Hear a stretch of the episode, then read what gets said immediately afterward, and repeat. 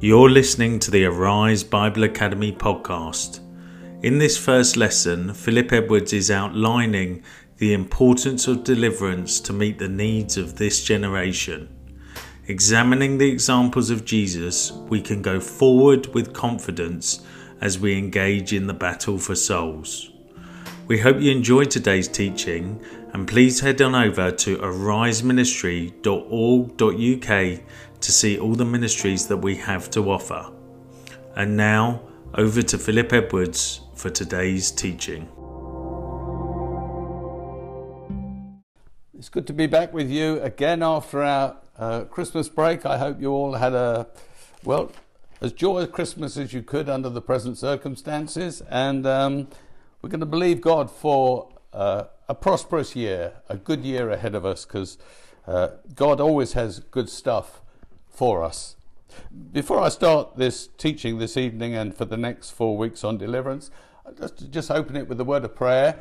Uh, we're dealing with a subject that the enemy isn't pleased that we look into and study together because what we're really doing is equipping ourselves uh, to, to really stand against him and to, uh, to, to do some damage to his kingdom. So let's just pray together. Heavenly Father, we just thank you for your precious word. Lord, we hold it in high esteem.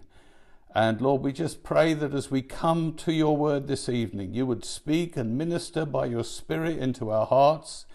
Help us to understand, Lord. Help us to uh, hear clearly what's being said. Lord, I pray for myself that I'll uh, experience your anointing as I teach this subject.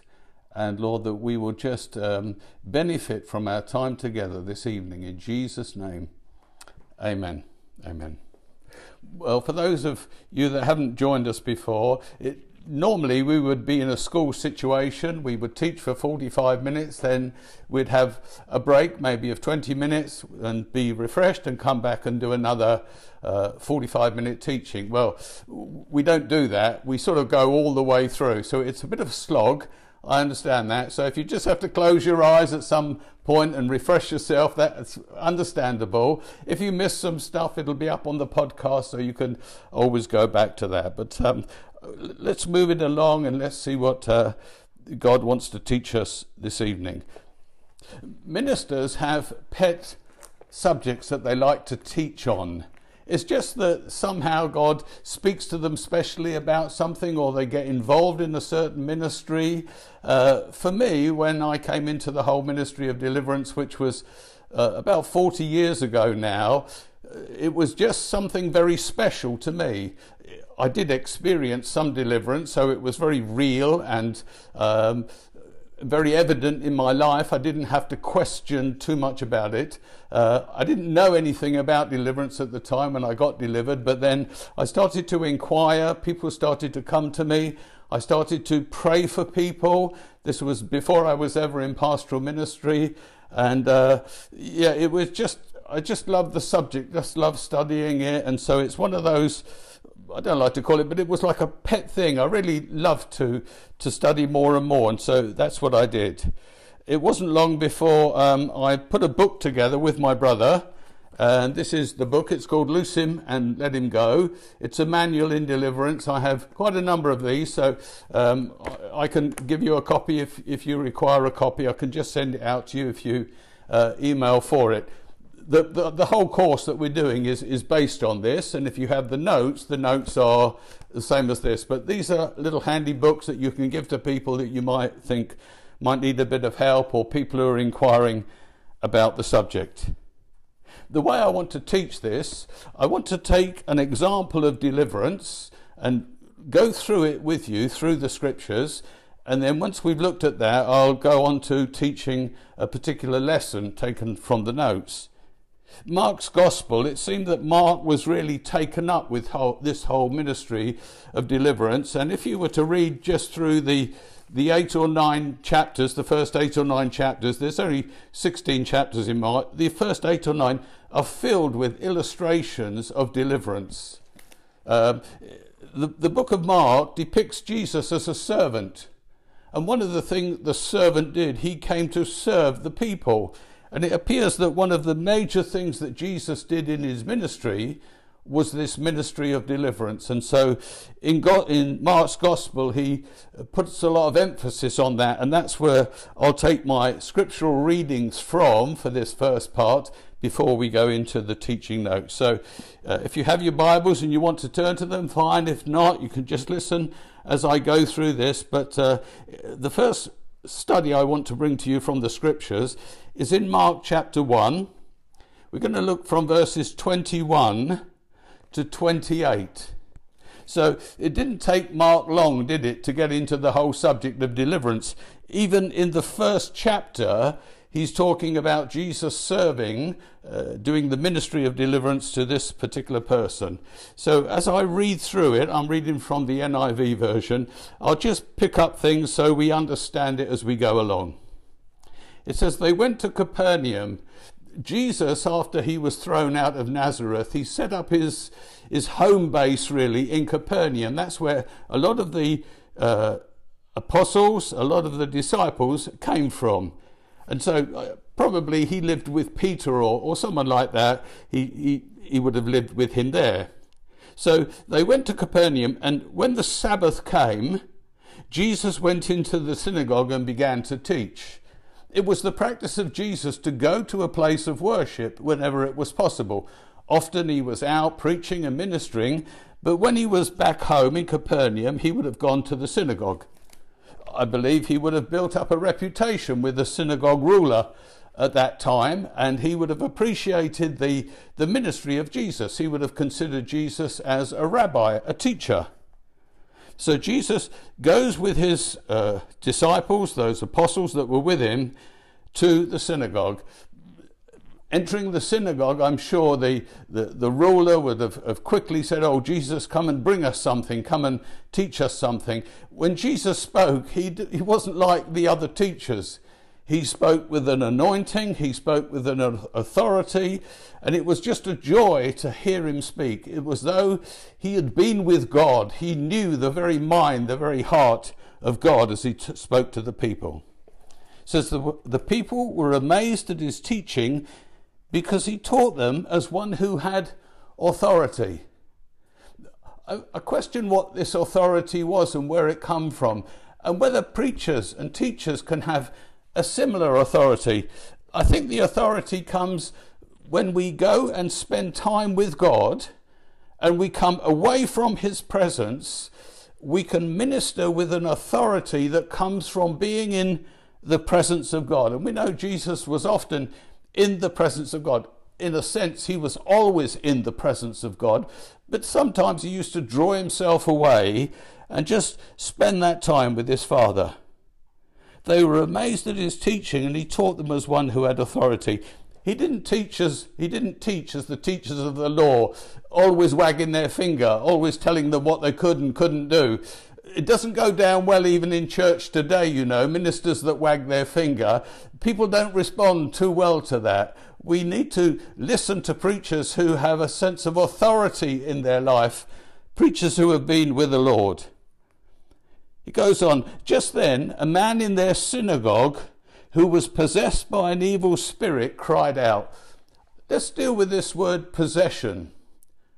I say right from the start a Christian, a born again, spirit filled Christian, cannot be possessed by an evil spirit. If the definition of possession is ownership, we as Christians, born again believers, we belong to God. We have been purchased by the precious blood of Jesus and we belong to God. So we cannot be possessed by the enemy. We are possessed by God. Now, if people aren't born again Christians, then Satan rules over their lives, just like he did to, he ruled over our life. We didn't know that before we came to Christ. He ruled over our lives. But in, in coming to Christ, we were purchased through the blood of Jesus and we belong to God. So we have to be careful when we use that word possession. It's better to say he was with or he had an evil spirit. The man had a spirit with him, it was in him. He was with the spirit, the spirit was with him. And so he's possessed by an evil spirit, and the spirit cried out So Jesus is ministering in the synagogue. Everyone's there, keen to hear him. They love to hear Jesus when he preaches. They're not falling asleep today with the uh, the usual teacher boring them or putting them to sleep. They're alive. They want to know everything he's got to say because they all have a sense of this man's authority. This man's got something very special to say. And then in the midst of this, and you can imagine everyone quiet, glued to every word he's saying, all of a sudden, from inside this man, a spirit starts to speak out of him. Just put yourself in that atmosphere for a minute. What a shock it was to the people. I mean, you could have heard a pin drop because they were so attentive. And this, this voice comes out of the man. Now, I've heard a few demonic voices over the years. They're usually not very pleasant and nice. There's an ugliness, uh, a vileness about them, uh, and you sort of, the, the hairs on the back of your head, they usually stand up because you think, whoa, this is something, something evil, something awful. So the Spirit cries out. So, what does the Spirit cry out? Everything that we study here will give us insights into the whole ministry of deliverance. What do you want with us? They cry out, Jesus of Nazareth. Interesting the one voice that speaks through the man, he says, What do you want with us? Is he saying, What do you want with me and this man? Or is he saying, What do you want with me and all the other spirits that are in this man? Now, if we study through all the passages on deliverance, we'll find that when someone had a spirit, they didn't just have one, they had more. We know that Mary had seven evil spirits cast out of her. We know the boy that threw himself into the fire had a deaf and a dumb spirit. So we see multiple spirits in people. It's as though if one gets in, he can open the door for other spirits to come and enter into that person. So he says, What do you want with us?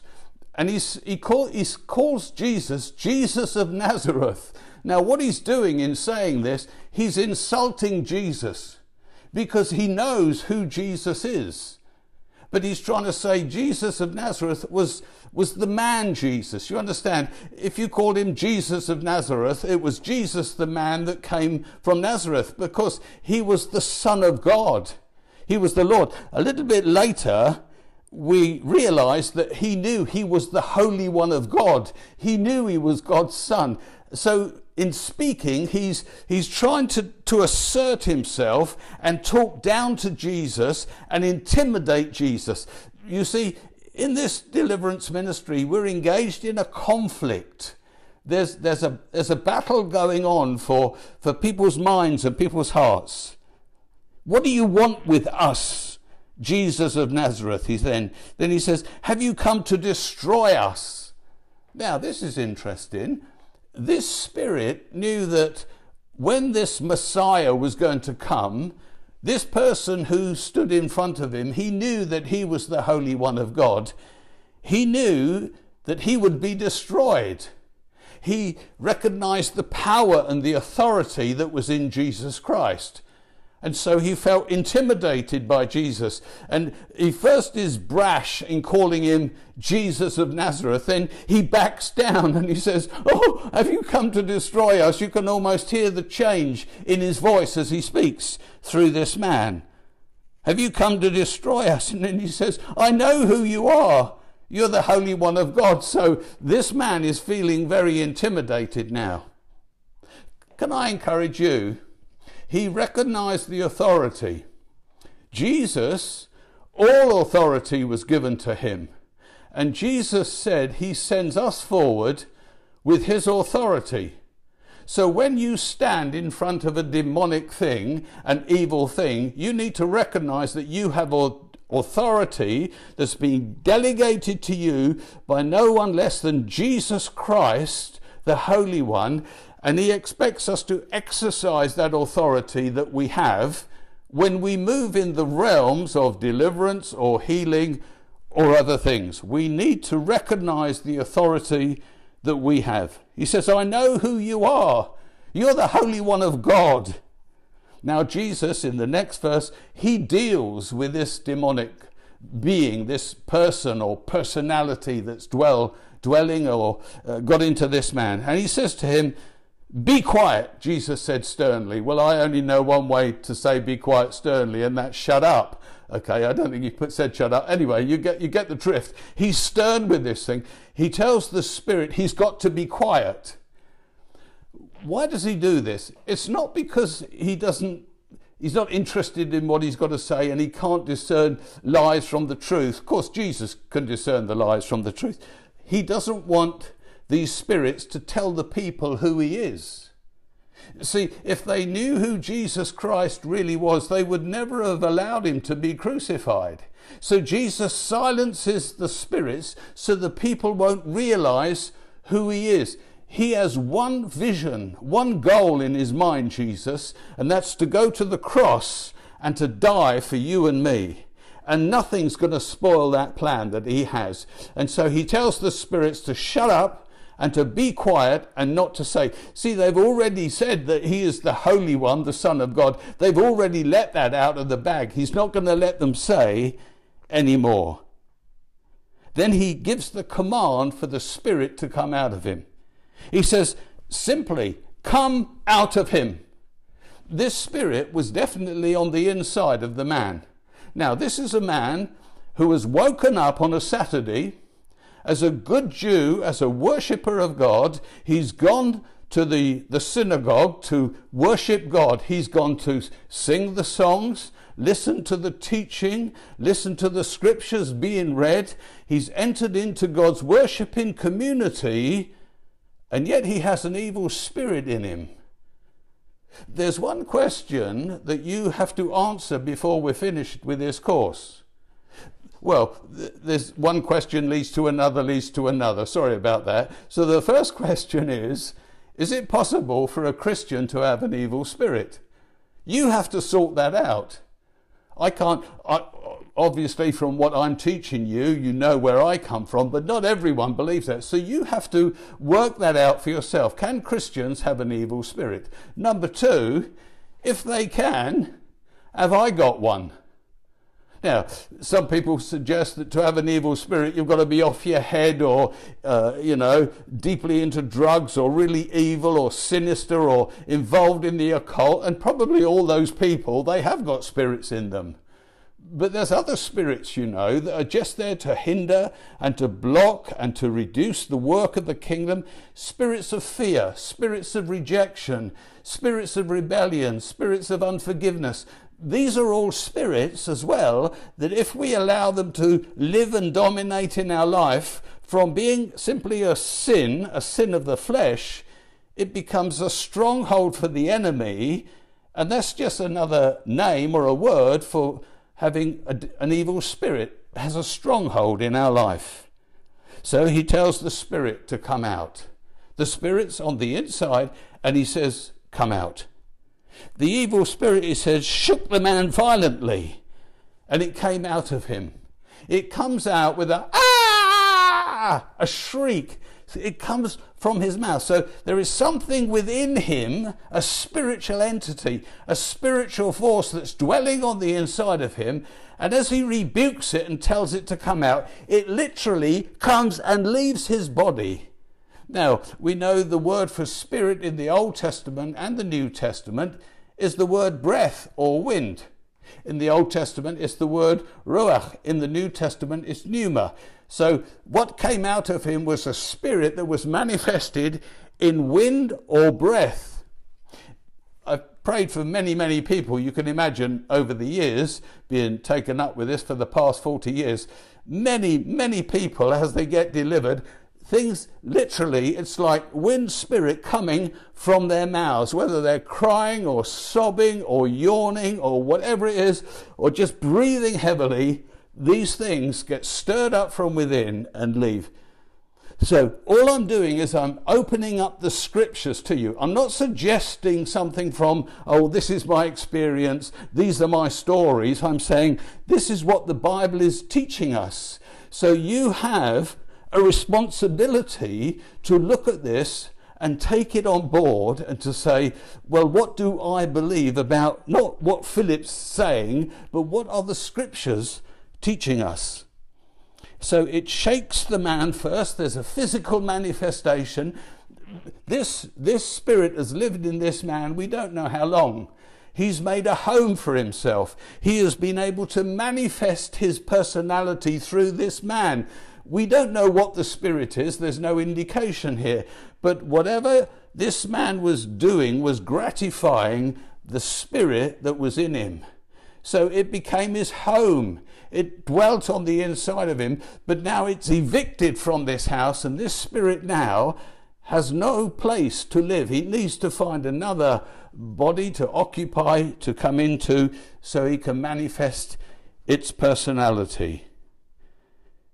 It comes out. The people, it says, were all so amazed that they asked each other, What is this? A new teaching. And with authority he gives orders to evil spirits, and they obey him. What was so amazing is they had never seen a human being, a man, cast a spirit out of another man because it was impossible. Everyone who lived up to the time of Christ that we read here, the Lord of their life was Satan. They were born in sin and they had a sin problem all the time. That's why when they passed away before Jesus died and rose from the dead, every departed spirit went to a place called Hades. They were captive, as it were, to the enemy. That's not hell, it's a place for the departed spirits. And so everyone prior to Christ's coming was under the lordship spiritually of Satan himself. That doesn't mean that people didn't do good things, they didn't worship God, but they, their, their spiritual Lord was still the enemy. So, up to that point, no man had ever cast a spirit out of another man. So, when they saw this man, Jesus, doing it, they probably didn't realize who he was. This was amazing. They'd never seen anything like this before. He was the first man to do this. They said, Listen, he even gives orders to evil spirits and they obey him. You see, they'd never seen it before. Anyone who tried this before, the evil spirit overpowered them or just walked away from the whole situation. Then it says, News about him spread quickly over the whole region of Galilee. You can imagine. This was amazing, startling, something different, something exciting. I need to drop down and just read a little bit more of this story because although it finishes the incident here, the day isn't over. There's more to come. If you read on, he goes back to the house of Peter. Uh, Peter's mother in law is sick. Uh, he heals her of whatever her problem is. So let's pick it up in verse 32. It says, That evening after sunset, why we say after sunset? Because the Jews weren't free to travel in the day. Once the sun is set, the Jews could start moving around again because the Sabbath was over. That evening, after sunset, the people brought to Jesus all the sick, and they use the word again, the demon possessed. It's as though they knew people had demons in them. We, we're so sophisticated in the West, we say, oh no, there's not that. They haven't got that problem. It's not that problem. I mean, when did you last knock into someone and think, you know, he's demonized? Well, if you're like me, I do it all the time. But no, no let's be serious about this. You say they don't, they don't, th- they didn't, but they, we don't think about it, but they thought about this sort of thing all the time. They recognized it for what it was. It was in their face. So that evening, they come to the house where Peter is, uh, sorry, at Peter's house where Jesus is, and they bring all the sick and the people who are demonized. Listen what it says here. It says, the whole town gathered at the door. Now, uh, this was a fairly large community. I don't know if it was literally the whole town because the Bible sometimes uses hyperbole.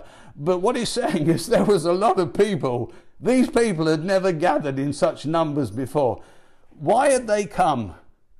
They had come because in the church that morning they saw something that they never seen before. They saw the power of God manifesting, setting a person completely free. And that evening they came to the door to get more of what Jesus had for them. The whole town gathered at the door. Listen then, it says, And Jesus healed many who had various diseases. He also drove out a few demons. Oh no, It doesn't say that. It says he drove out many demons. When did you last see many? You say, oh, well, we're better now. We're more sophisticated. We're not so sinful. We're not. What? What? You see, these spirits, they're acting undercover. They're not exposing themselves. They're living and acting through people to do all sorts of damage and harm to the kingdom of God, to God's people. These were all Jewish people. These were all God's children. These were all believers in God.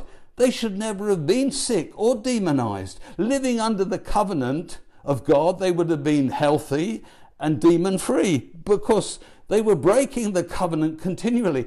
We under, live under a covenant, and if we break it continually, we expose ourselves to the same sort of problems. Don't kid yourself. And Jesus healed many who had various diseases. He also drove out many demons, but he would not let the demons speak. Again, he emphasizes the point because they knew who he was. That's why he shut the man up in the first place. Then it goes on.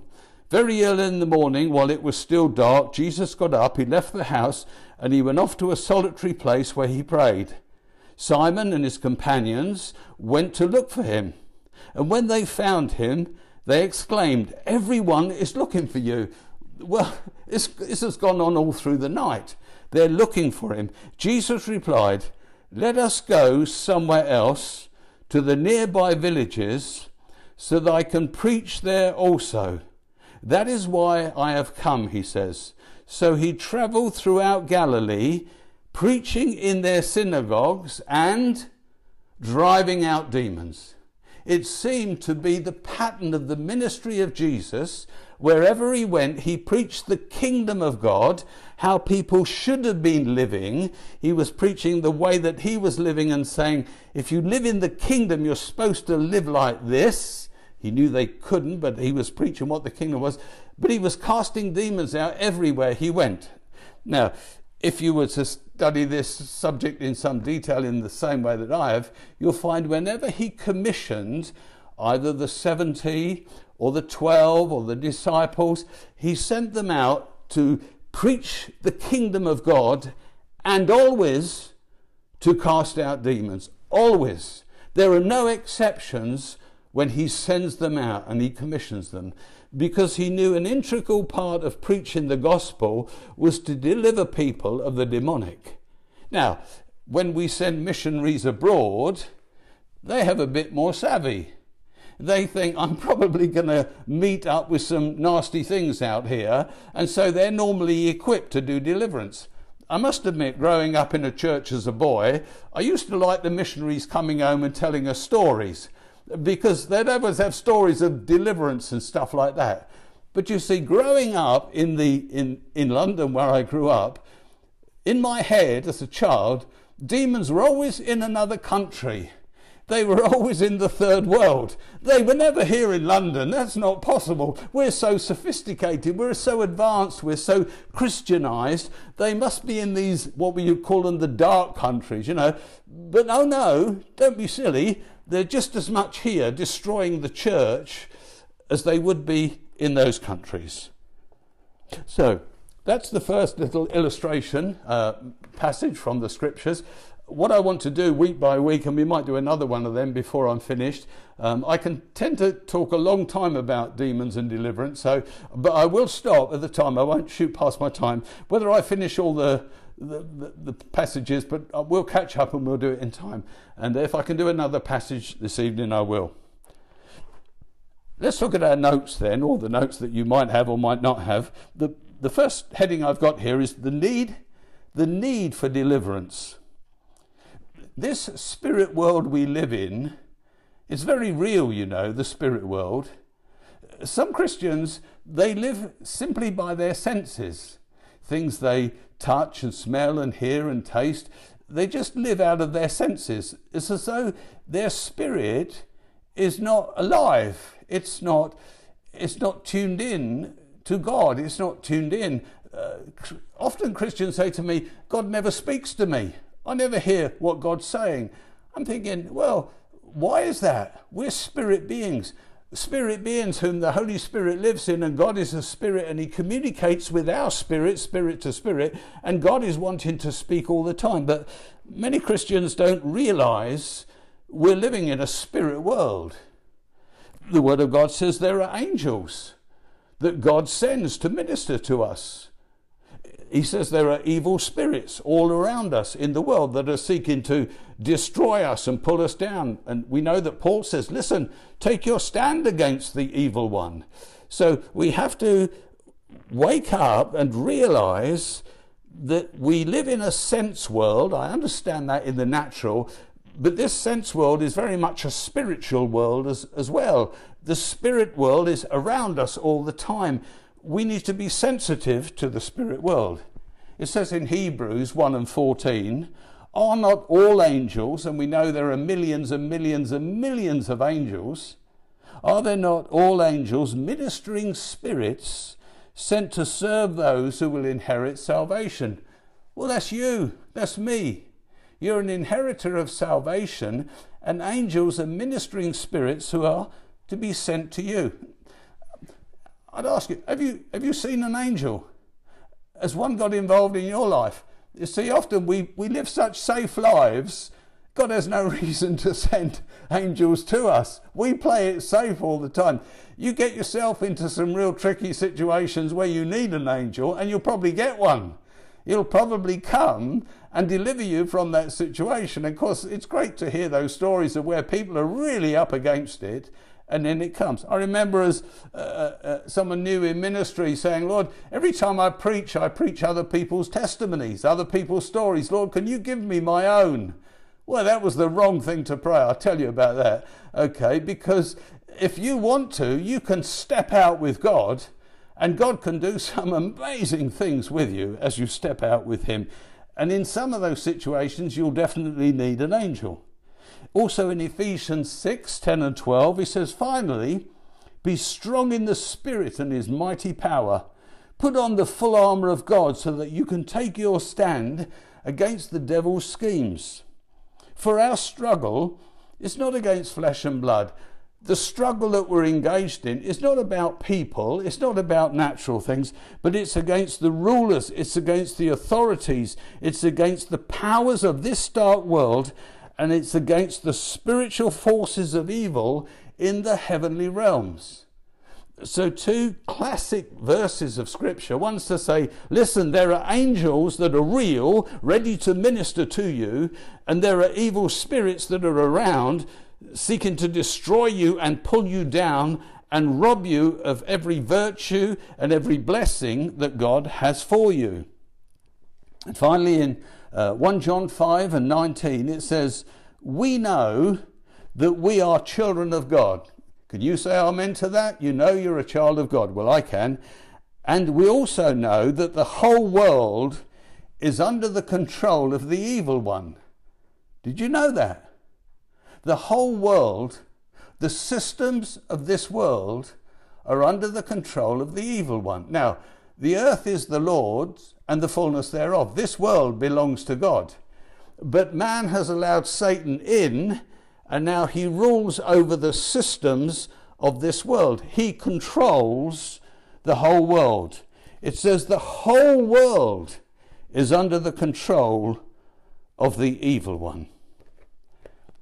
I think Christians have something that what I've I've called a credibility gap we read something in the scriptures or we hear something preached to us and we don't disagree with it. We, we take it on board as, yes, I understand this, but it doesn't become real in our lives.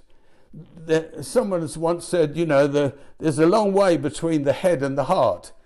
Because in the head we can understand and know a truth, but in the heart we believe it, and because we believe it, it affects our lives. It affects the way that we do things. It affects the way we speak and who we, what we do with our lives. It affects everything. So the danger when we sit in church or we read something, it only goes to the head and doesn't filter through into the heart or the knowing. It's one thing to know the theory of what the word teaches. It's another thing to engage oneself in it in the spiritual realities that we're engaged in. Our lives every day are affected by evil spirits. Just ponder for a minute. If you were organizing Satan's armies against the church or against the world, where would you focus your attack? Uh, would you go down the clubs and the pubs and where all the people just were in sin all the time and just you know reveling in in whatever they wanted to revel in uh, no you wouldn't bother with them they're already in your back pocket if you were going to attack god which is what he wants to do he would attack the church he would attack the people who are keen the people who are passionate about the things of god I don't think he would even trouble much the church that wasn't very passionate. He would leave them because they're not the greatest threat to him. So, but he would he would focus his attack on people like you, people like me, people who are keen for the things of God. Now, I'm not saying there are good Christians and bad Christians. I'm not saying that. I'm saying those who are more passionate, those are the ones he's got to keep an eye on. Those are the ones he's got to block and stop. So we get involved then in realizing there is a demonic and we want to do something about it. Jesus said something, or James said this. Uh, James is a very practical teacher, isn't he? And so they called the book of James the Proverbs of the New Testament. So, oh, very practical. If you're a practical person, you'll love, love the book of James. So he says this whenever we face trials and problems, we are to submit to God. I get that. But then he says we're to resist the devil. You can't have one without the other. You think, no, I don't worry about the devil. I'll just submit to God and God will deal with it. Well, God won't deal with it because he said, you submit to me, but you, you must resist the enemy. So once we're alive to this whole spirit world around us, we can start saying, well, what is necessary to resist the devil? What do I have to do? How do I have to think differently? Well, the first thing you have to do is to speak out against him. You have to take authority over him with the words that come out of your mouth. Life and death is in the power of the things that you say. So you start speaking out, maybe just speaking out generally about things, but then you find someone who could perhaps do with some deliverance. So you think, well, perhaps I could sit with you and pray with you and command these things to leave you. Let's try that. I read about that in the Bible somewhere. And so you sit down with someone, and for the first time in your life, and listen, when you do anything for the first time in your life, it's scary. I understand that. You have no confidence, you have no assurance. But as you start to speak out against the things that are in these persons, you, your head says to you, you're stupid. This is too far fetched. What have you got yourself into? Stop listening to that, Philip. Stop reading all these books about deliverance. It's all nonsense. That's what the enemy tells you. He intimidates you. Just in the same way that he started out intimidating Jesus in the synagogue until he realized who he was talking to. And so immediately that man in the synagogue, or the spirit within that man, he backed right down. So, as we start to enter into this ministry and we start to pray for people and we start to come against the demonic, the initial thought is it's nonsense. This, the devil will try to intimidate you. He'll try to squeeze you out. He'll try to frighten you, to intimidate you, whatever. He'll cause you to doubt and have fear.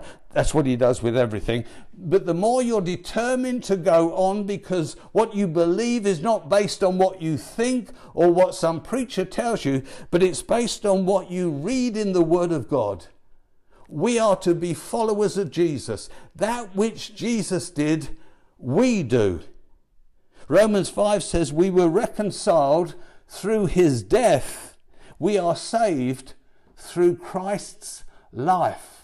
We're to follow Christ. We're to live like Christ. Living like Christ has, is part of the saving process. Now, I know we're redeemed by the blood of Jesus and we're saved through the cross and faith in the death and resurrection of Jesus, but our life is saved. Our life is transformed by simply following what Jesus did and what he taught us to do. Our example, then, in everything of life is Jesus. If Jesus does it, we do it. He's our rabbi, you see. He's our teacher. For those he said, Come follow me, they knew exactly what he was saying to them. Come, he says, I want to be your rabbi and I want you to copy me, copy the things that I do. Where I go, you go. What I say, you say. What I do, you do. That's how a rabbi would teach a young student under him who had potential to be a rabbi. That's why Peter said, I'll come walk on the water. If my rabbi is walking on the water, I'll walk on the water. And Jesus said, Okay, come on then. You, could never say no to him because if you sat under a rabbi, you would do everything he told you to do. And so we see that when the disciples and the apostles that were close to him saw him doing deliverance, they were going to do deliverance. When he saw them healing the sick, they were going to heal the sick, raise the dead, cleanse the lepers. They were going to do exactly what their rabbi did. He's our rabbi. He's our teacher. We're following him. In our lives, as we follow him, his life saves us as we copy him. So Jesus constantly moved in this ministry of deliverance. We've sort of touched that on already. Listen what it says in Luke 4, where he gives the manifesto for his ministry. Luke 4 18 and 19. You remember this verse, I'm sure. He says, The Spirit of the Lord is on me because he has anointed me to preach good news to the poor. That is the preaching of the gospel. That is the message of salvation that we preach. He has sent me to proclaim freedom for the prisoners. Well, I don't think he ever went to a prison and preached, but he definitely set captive people free. The deliverance ministry is the setting of people free, the freeing of the prisoners. He has sent me to recover the sight of the blind, that's to do with healing, to release the oppressed, that's about social justice, and to proclaim the year of the Lord's favour to preach in this age of grace where we're welcomed and God wants to draw us into Himself. Jesus did it, we follow in His footsteps. We do what He did. Now, he, he, uh, he was gifted with an anointing which is without measure. I understand we have measure, but we still follow and we do what we can do. Peter walked a few steps and went down under the water. But he did what he could do. He stepped out in faith. When I've stepped out in faith, sometimes I've fallen flat on my face. I didn't lay there forever. I got up and I took a few more steps and I stepped out again and stepped out again. And we must do that. We must step out with God.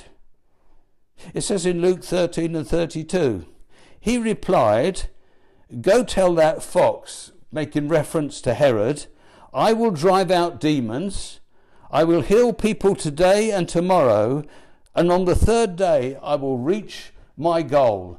Jesus is proclaiming what his life will be over the next three years. He says, The goal is to go to the cross. I will walk to the cross. But on today and tomorrow, until I get to the cross, I will heal the sick and cast out demons. See, they were trying to quieten him down. He was doing too much. They said, Listen, Herod will be after you, he'll catch you. And he says, Listen, I have this vision, I have to pursue this. This is the direction in which I go.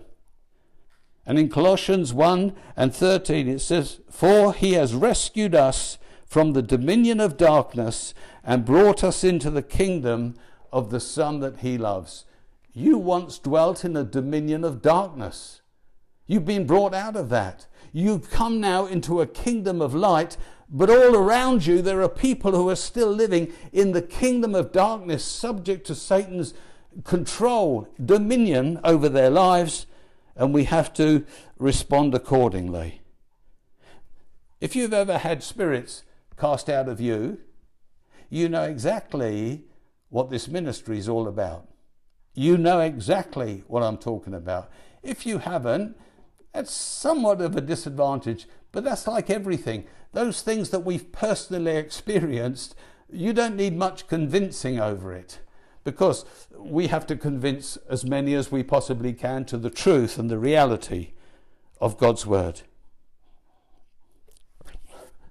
There's a challenge for the church in our day you, you live in this generation. You've got to meet the challenges that are facing the church today. We're at the, are we at the end of the age of grace? Many might think so, that Christ's return is imminent. We're definitely uh, 2,000 years into the age of the outpouring of God's Spirit. And as we come to the end of the age, the enemy knows that his time is short. I'm not saying this is the end of the age, but the enemy will know as things pick up and they stand against him more and things become strong. So, with the pouring out of the Spirit of God in the end of the age, there will be an uprise in satanic or evil things as well that will come against the church. So, there'll be a clash. Satan's not just going to walk away quietly. So, as the church comes and becomes more powerful, so the enemy will come with greater force against the church. Sometimes we think one of the greatest dangers to the church is heresy, where the truth gets twisted. I don't think that's the greatest problem. I think there's a bigger problem than that. A problem is that we lose truth. We lose it. We once knew things, or the early church knew things, that it doesn't know anymore. Somehow we've lost it. And, and uh, just over the, I don't know, the 50 years that I've been aware of things, 60 years I've been aware of things, I see truths being restored back to the church. They're not new truths, but things that were lost to the church have come. And of course, the ministry of deliverance is one of those things that was lost the church being filled with the Holy Spirit and speaking in other tongues. It was almost completely lost from the church. Never completely, but it took 1900 for the, the Pentecostal revival to come. And now the whole world, or vast, vast quantities of the church now, have accepted the things of the Spirit and speak in tongues. For a long time, it never did that. We understand the gifts of the Holy Spirit. We understand uh, faith, what it is to walk in faith, which was nearly lost completely from the church. So, this ministry is something that is being revived and renewed in the church that we have to embrace. The challenge also to us is to meet the needs of this generation. You see, there is a breakdown in our Western society the restraints of the social patterns of Christianity are nearly gone. The ways that we used to live, just all of you growing up, uh, there were certain norms. Norms about marriage, norms about relationship, norms about what people thought and how people lived, that we were a, a Judeo Christian society, that our laws and everything was based on Christian ideas, Christian teaching. That's all eroded. We're almost a secular society. And so, with that, it just is an open door for the enemy to come and just what he does, what he wants to do in this society. So, we've lost something of this Christian heritage, and the demonic has made inroads into the young people's lives and older people's lives of the society in which we find ourselves. The church has to respond. The church has to respond with weapons that will destroy the enemy. It's not good enough. It's not simply good enough to get people to go to church and to be good. It needs to be something more and more powerful than that. We ask the question then who should be involved in this ministry? Uh, me? Are you saying, Philip, I need to be involved in ministering to people, perhaps with evil spirits? Well, we're God's people to meet the needs of this generation. If you lead someone to Christ and you're sitting and talking to them, and they're obviously strange about something, the way they're thinking, their attitudes, and, and you're trying to show them something from the scriptures, but they're just not hearing or listening or understanding, or they can't, can't break free of attitudes or something, you've got to start thinking, how can I help this person? It isn't good enough just to talk to them and pray over them. Maybe they have a demonic stronghold that needs to be broken down in their lives. the task then of helping these people is given to us. It's part of what the Bible calls the work of the ministry. In Ephesians 4 11 and 12, we read this It was He, that is Jesus, who gave some to be apostles, and some to be prophets, and some to be evangelists, and some to be pastors, teachers. What was their job? Why did He send these men and women to the church? For why? Why is, why is God sending pastors and apostles and prophets and teachers to the church today? Is to prepare God's people for the works of service. We can end up thinking, oh no, this is the pastor's job. The pastor does all the deliverance, the pastor does all the praying, the pastor does all this. No, no. The pastor's job is to train the people to do the work. If you leave it all to the pastor, it won't get done. He's only got 24 hours in a day. Better he, better he, he trains up others to get on and, and to do the work. That's what Jesus did. Jesus gathered 12 guys around him. He trained them up in everything he did. He said, What you see me do, you do. And then, and then go off and do the same. And then go out and teach other people to do exactly the same. And so the whole thing proliferates through the church. So everything that Jesus was doing, we end up doing as the church. We go there and we sit down in our churches and we give our money and we sing our songs and we love Jesus. We do. But we're supposed to be trained for the work of the ministry to heal the sick to work amongst the destitute and the lonely, to stand up against injustice, to set the captives free, to preach deliverance to those that are bound. We need to do that. We are the ones that do it. To prepare God's people for the works of service so that the body of Christ may be built up. There aren't, there aren't important people in the church and then less important people there are servants who come, who are sent by Jesus to serve the church, to minister to the congregation, to raise them up to be the ministers of the gospel. That is the principle that is laid down in Scripture. This isn't a specialized ministry. Oh, I've heard that so many times. Oh, don't get involved with this. This is a very specialized ministry. You get yourself into all sorts of trouble.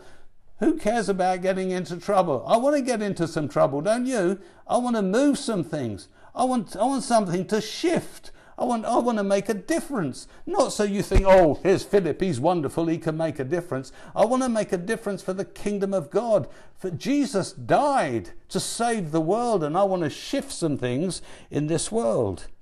It says in Mark 16 and 17, and these signs will accompany those who believe. In my name, they will drive out demons. That's it. If you're a believer, if you believe what I'm saying, if you're a believer in the Lord Jesus Christ, these signs will follow those that believe. Of course, if you don't believe, then no signs will ever follow you. The only signs that follow you is the signs that you believe in. What you believe and what you do, there'll be signs that follow that. These signs will follow those that believe. So, are you qualified to do deliverance? Well, are you a believer? You can tick that box. Okay. I, if you're saved, you have received authority from Christ. Therefore, get on with it. Now, if you have no inclination and no desire to do it, don't worry, you won't ever do it. But He wants us to do it. If you have a heart to see people set free, really set free, you'll start to move and start to do something in the lives of these people. Can I say that you're all qualified? You're all qualified. Having said that, that you're qualified, there's three things that you need. You need zeal. Without zeal, we don't do anything. You see, without zeal, the enemy will soon snuff us out. Remember what it said about Jesus. They saw him when he made the whip. You remember when he went to the temple and he saw all the unclean things in the temple? He said he made a whip and he drove all these things out. He had zeal. What did he have zeal for? To cleanse the temple. If someone has an evil spirit in them and they're a Christian, their body is the temple of the Holy Spirit. You're supposed to have a zeal to get the unclean things out of that person, just like Jesus drove the unclean things out of the temple. You see, it's, it's an illustration of deliverance. He goes in and drives all the things that shouldn't be there out. And then that, that house of God is filled with prayer, it's filled with children singing, and it's filled with healing. Our job is to drive, have a zeal and a passion to drive these things out of the temple, the temple of men's hearts. The second thing that we're supposed to have is knowledge. Now, you're obviously here, so you're getting some knowledge, and of course, you must add to this. One sermon doesn't solve anything. We need to th- read and, and think about things over and over and over again until we've, we've got a hold of it. It says in 1 Corinthians 9 and 26 Therefore, I do not run like a man running aimlessly, and I do not fight like a man beating the air. We need to make sure that every punch that we throw lands on target. That when we're running this life, this race, we're running in the right direction. We're running on the course that's been marked out for us. Otherwise, we run aimlessly and we just punch the air and it's just punching the air and we exhaust ourselves only to be knocked out ourselves in the next round. We must understand the enemy, what he's doing, and what we can do to combat him. The third thing we need is wisdom. It says in James 1 and 5 If any of you lacks wisdom, he should ask God, who gives generously to all without finding fault, and it will be given to him. God isn't mean when it comes to giving out wisdom. If you don't get something, you just keep pestering God until he tells you. Usually, you'll end up putting a book your way, or you'll end up listening to a sermon that does something. But if you're passionate about finding out, God, God will teach you. He wants to raise your level of understanding, your wisdom, how to know things. But obviously, as well, wisdom comes by experience. The more you step out into something, the wiser you become.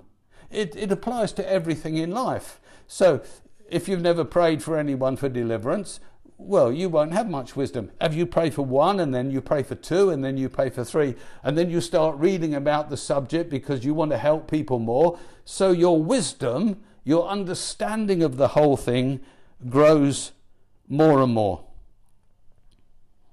In deliverance, then, what are we seeking to do?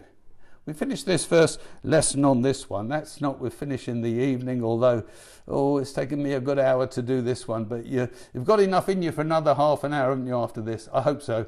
Okay, yeah, I'm getting a few thumbs up. Um, I don't mind if you close your eyes if it gets a bit too much, but there you go, stay with it, okay. And if you do, then you can always listen to it on the podcast later.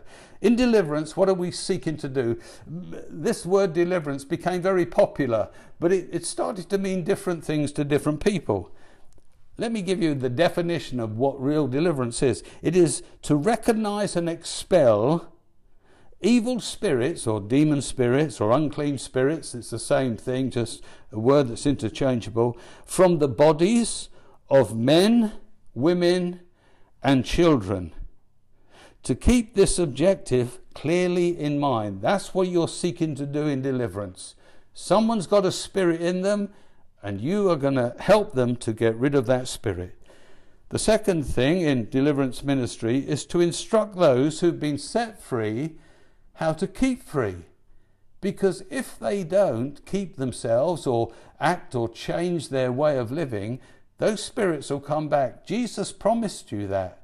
In Matthew chapter 12, it says, When a spirit is cast out of a house, unless you put that house in order, if you leave it like it is, that spirit will come back and bring seven other spirits worse than itself back into the house. So part of it is not just to get people free, but to instruct them how they can keep free, how they can move on in their Christian life.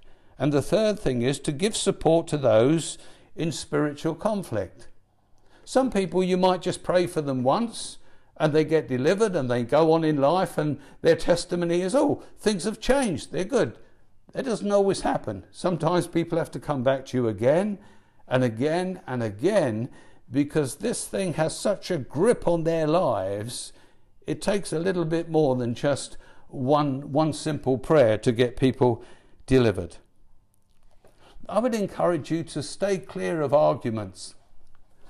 People will say to you, well, uh, it's impossible for a Christian uh, to have an evil spirit. How can someone have uh, an evil spirit and the Holy Spirit in them? Well, the argument won't get you anywhere. Uh, I've tried it, it doesn't work. There are no arguments for it. If they say to you, Well, show me a verse in the Bible where it says uh, a Christian can have a demon, I said, No, you first show me the one where it says a Christian can't have a demon, and then I'll show you my verse. See, there are no verses. The Bible's not written always quite like that. It's not written like that. It's a book that's discerned because the Spirit gives us discernment as we open ourselves up to God wanting to teach us. People like to categorize with the demonic. They talk about people being oppressed or po- possessed or compressed or impressed or depressed or some other sort of press. Don't worry about all those words. If you have, if you have the attack of a spirit coming against you, the word of God is clear. You submit to God, resist the devil by speaking to him, telling him where to go, and he will flee from you. Jesus is an example of that led into the wilderness after the baptism of the Holy Spirit and the baptism of water, the enemy comes to him and he sends him packing with the word of God. He resists the devil and he flees from him in the end.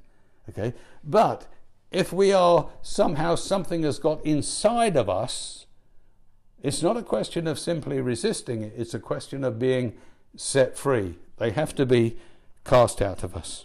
So um, I'm not one to argue anymore. I'm too old to argue. Uh, used to argue a lot when I was a lot younger. Can't be bothered now. If you don't see it, it's fine. If you do see it, that's a blessing. That's a blessing. That would bring us to the, the end of our first session. How, how are you doing? You're doing good? Nod. Yes, please nod in sufficient nods. Okay. Okay. Now, I'm going to move on to another passage to read to you from the scriptures again. Uh, if you have your Bibles and you want to follow or you just want to listen to me, I'm going to go this time to Mark, still in Mark. I'm going to Mark chapter 5. This is where Jesus, uh, Jesus has been preaching all day and uh, on, on the shores uh, to Jewish people.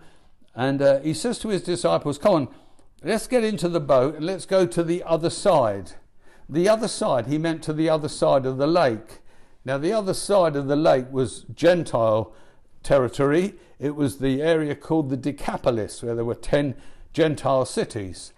When he said we're going to the other side, there was a little bit of trepidation in the, in the disciples' thoughts and in their minds. Um, they knew what was on the other side.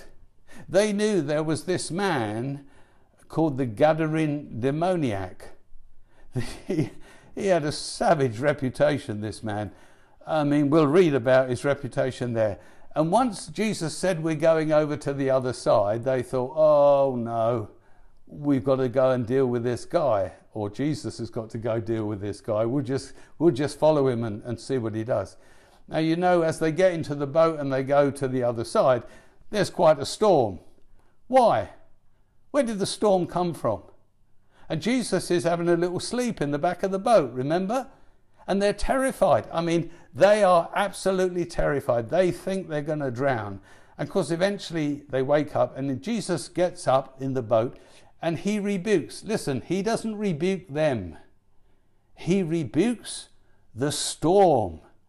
The storm was inspired by a demonic force that sought to sink Jesus and his disciples in the boat before they ever got to the other side because they knew in the spirit world what Jesus was coming to do. He was coming to set the Gadarene demoniac totally, absolutely free. And I tell you, everyone knew about him. He was a terrifying person. So they eventually get to the other side, safe and sound. They get off the boat, and we pick up the story there. Chapter 5 and verse 1. They went across the lake to the region of the Gadarenes. When Jesus got out of the boat, a man with an evil spirit. You like that? It doesn't use the word possessed. Now, if anyone was possessed, it must have been this man. In fact, later they call him possessed, but they say it in the way I like it being said a man with an evil spirit. He came from the tombs to meet him. So, this man would obviously have terrorized anyone who came near the tombs. He lived amongst the tombs there. He came from the tombs to meet him. The man lived in the tombs, and no one could bind him any more, not even with a chain, for he had often been chained hand and foot. But he tore the chains apart and broke the irons on his feet. No one was strong enough to subdue him. So, whatever spirits or spirit was in this man, it was a it was just a mighty powerful spirit. Imagine chains. He simply breaks the chains. He he he cuts himself and he, he lies amongst the tombs. I don't know. Maybe when people were buried, the spirits that that came out of these people that died that were buried there, maybe they came into him. I don't know. But he seemed a very terrifying, terrifying sort of a man. No one was strong enough to subdue him. Night and day, among the tombs and in the hills, he would cry out and cut himself with stones. Even though this man was an agent of the enemy, all the enemy wanted to do was destroy him. Destroy him. Normally, if we purchase a property, say a house, the first thing we do is decorate it and clean it and make it nice. I tell you something, when the devil gets in and he occupies a human house, his job is to dismantle and dis- destroy it and tear it down from the inside. And when he's finished tearing down the inside, he'll tear down the outside. This is what he was doing in this man. He was under totally under the man's control. But this is this is so interesting verse 6. It says when he saw Jesus from a distance, he ran and fell on his knees in front of him. Now, like I said in the other story that I first read to you, who did the shouting? Was it the man or the spirit? Well, we knew who did the shouting because of what he said. But what caused this man to fall on his knees? Was it the man recognizing that this was Jesus? Was it the man that ran and fell at his knees? Or was it the spirit who ran to come and do something evil to Jesus, to attack him, but when it got close to Jesus, could do nothing but fall on its knees in front of Jesus? Remember in the, in the garden when they came to take Jesus? They came with their sticks and everything, and Jesus steps towards them. Do you remember? They all fell over. Was this a demonic attack on Jesus? And when he gets close, he simply falls in front of him on his knees. We don't know. There's not enough in Scripture to explain. But then we find the man shouts again. These demons love to shout, you see. By shouting, it's intimidating. And so, just as the man shouted out in the temple, uh, sorry, in the synagogue, he shouted at the top of his voice, What do you want with me, Jesus, the Son of the Most High God. Now, he's not insulting Jesus in calling him Jesus of Nazareth, but he calls him Jesus, the Son of the Most High God. This demon inside this man knows exactly who Jesus is.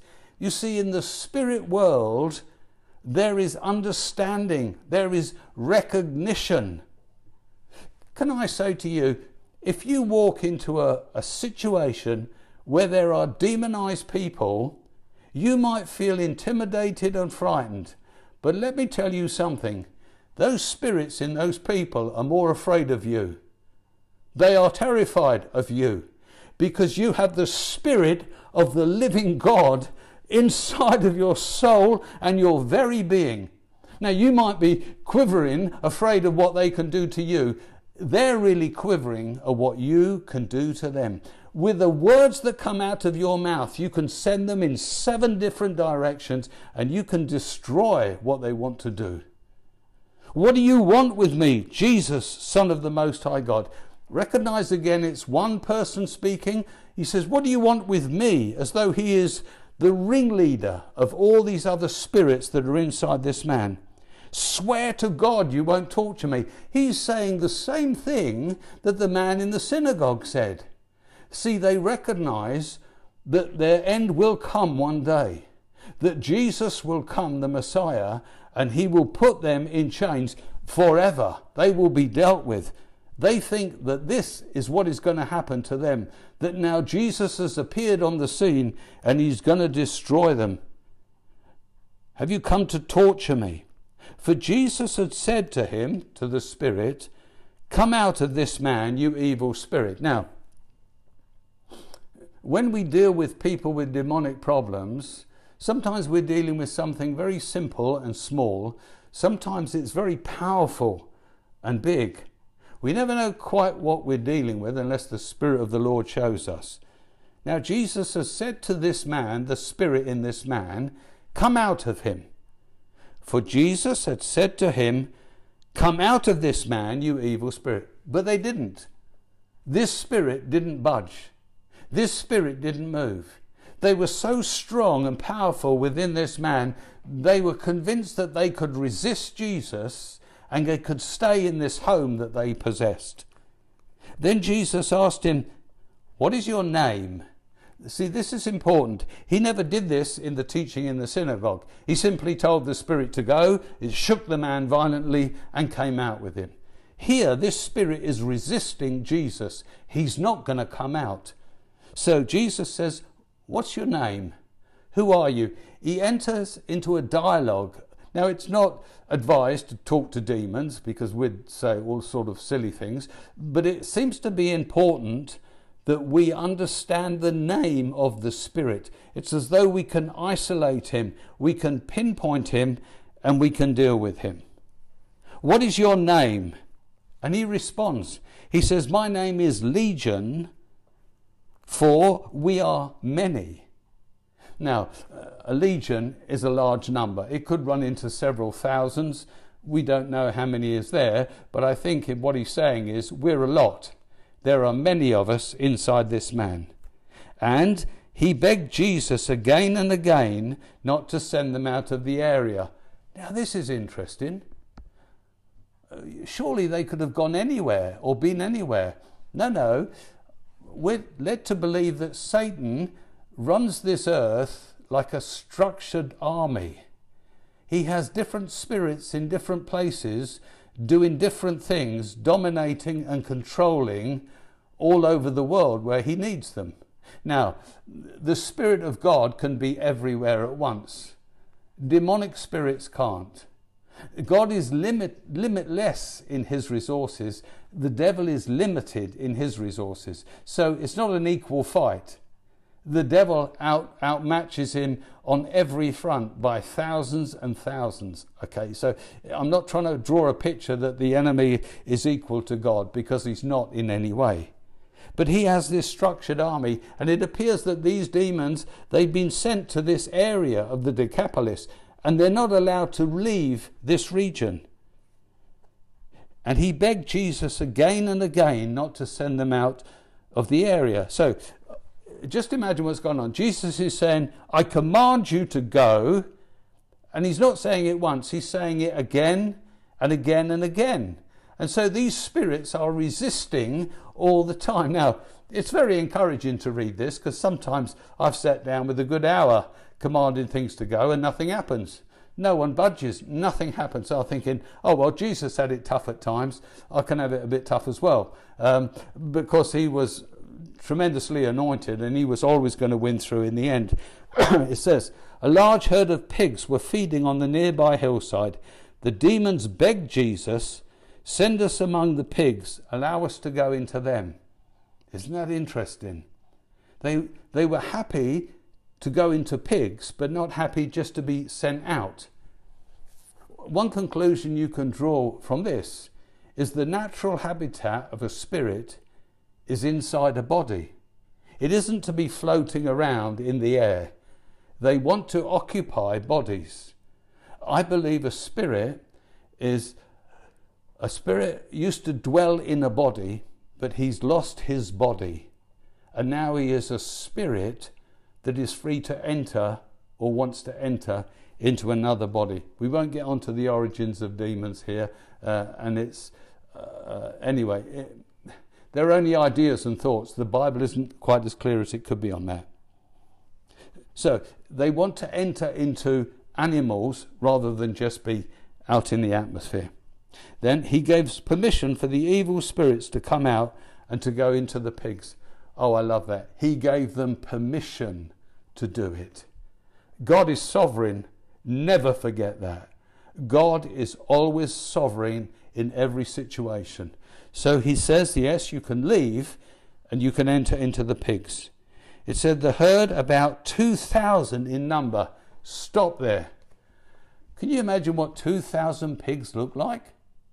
How many that is? Have a look round your room. How many pigs do you think you could get in your room? Well, you go, well, I've got a fairly big room. I might get 20 in here. 2,000. They must have covered the whole hillside where they were. There must have been the what the community earned all their money out of. Most of them must have been pig farmers that lived there. They must have been. They must have been to care for all those pigs. The herd about 2,000 in number somehow a spirit or the spirit that was in this man. It came out of this man at the command of jesus eventually and entered into the bodies of 2000 pigs. A pig is an enormous animal. It enters into the, the bodies of these pigs and then 2000 of these pigs they go like mad i suppose. They hurl themselves over the edge of a cliff not the normal um, habits of a pig, I don't think, to throw himself over a cliff like that, but they, they, they just, just destroy themselves. To destroy themselves is more pleasant than to live with his spirit within them. Those tending the pigs, they ran off into the village or the villages where they come from, and they reported this to the town and, and the countryside. And the people went out to see what had happened. When they came to Jesus, they saw the man who had been possessed by the legion of demons sitting there, dressed and in his right mind. Why did they say he was dressed? You see, what he wanted to do when demons had got into him, wanted to take his clothes off. He wanted to run around naked and slash himself. But when he's delivered, he wants to put his clothes on. Isn't that interesting? Isn't that interesting? I'll leave that one with you. You can ponder that one. Not too long tonight, but give it a little bit of thought sometime. He's sitting there and dressed in his right mind.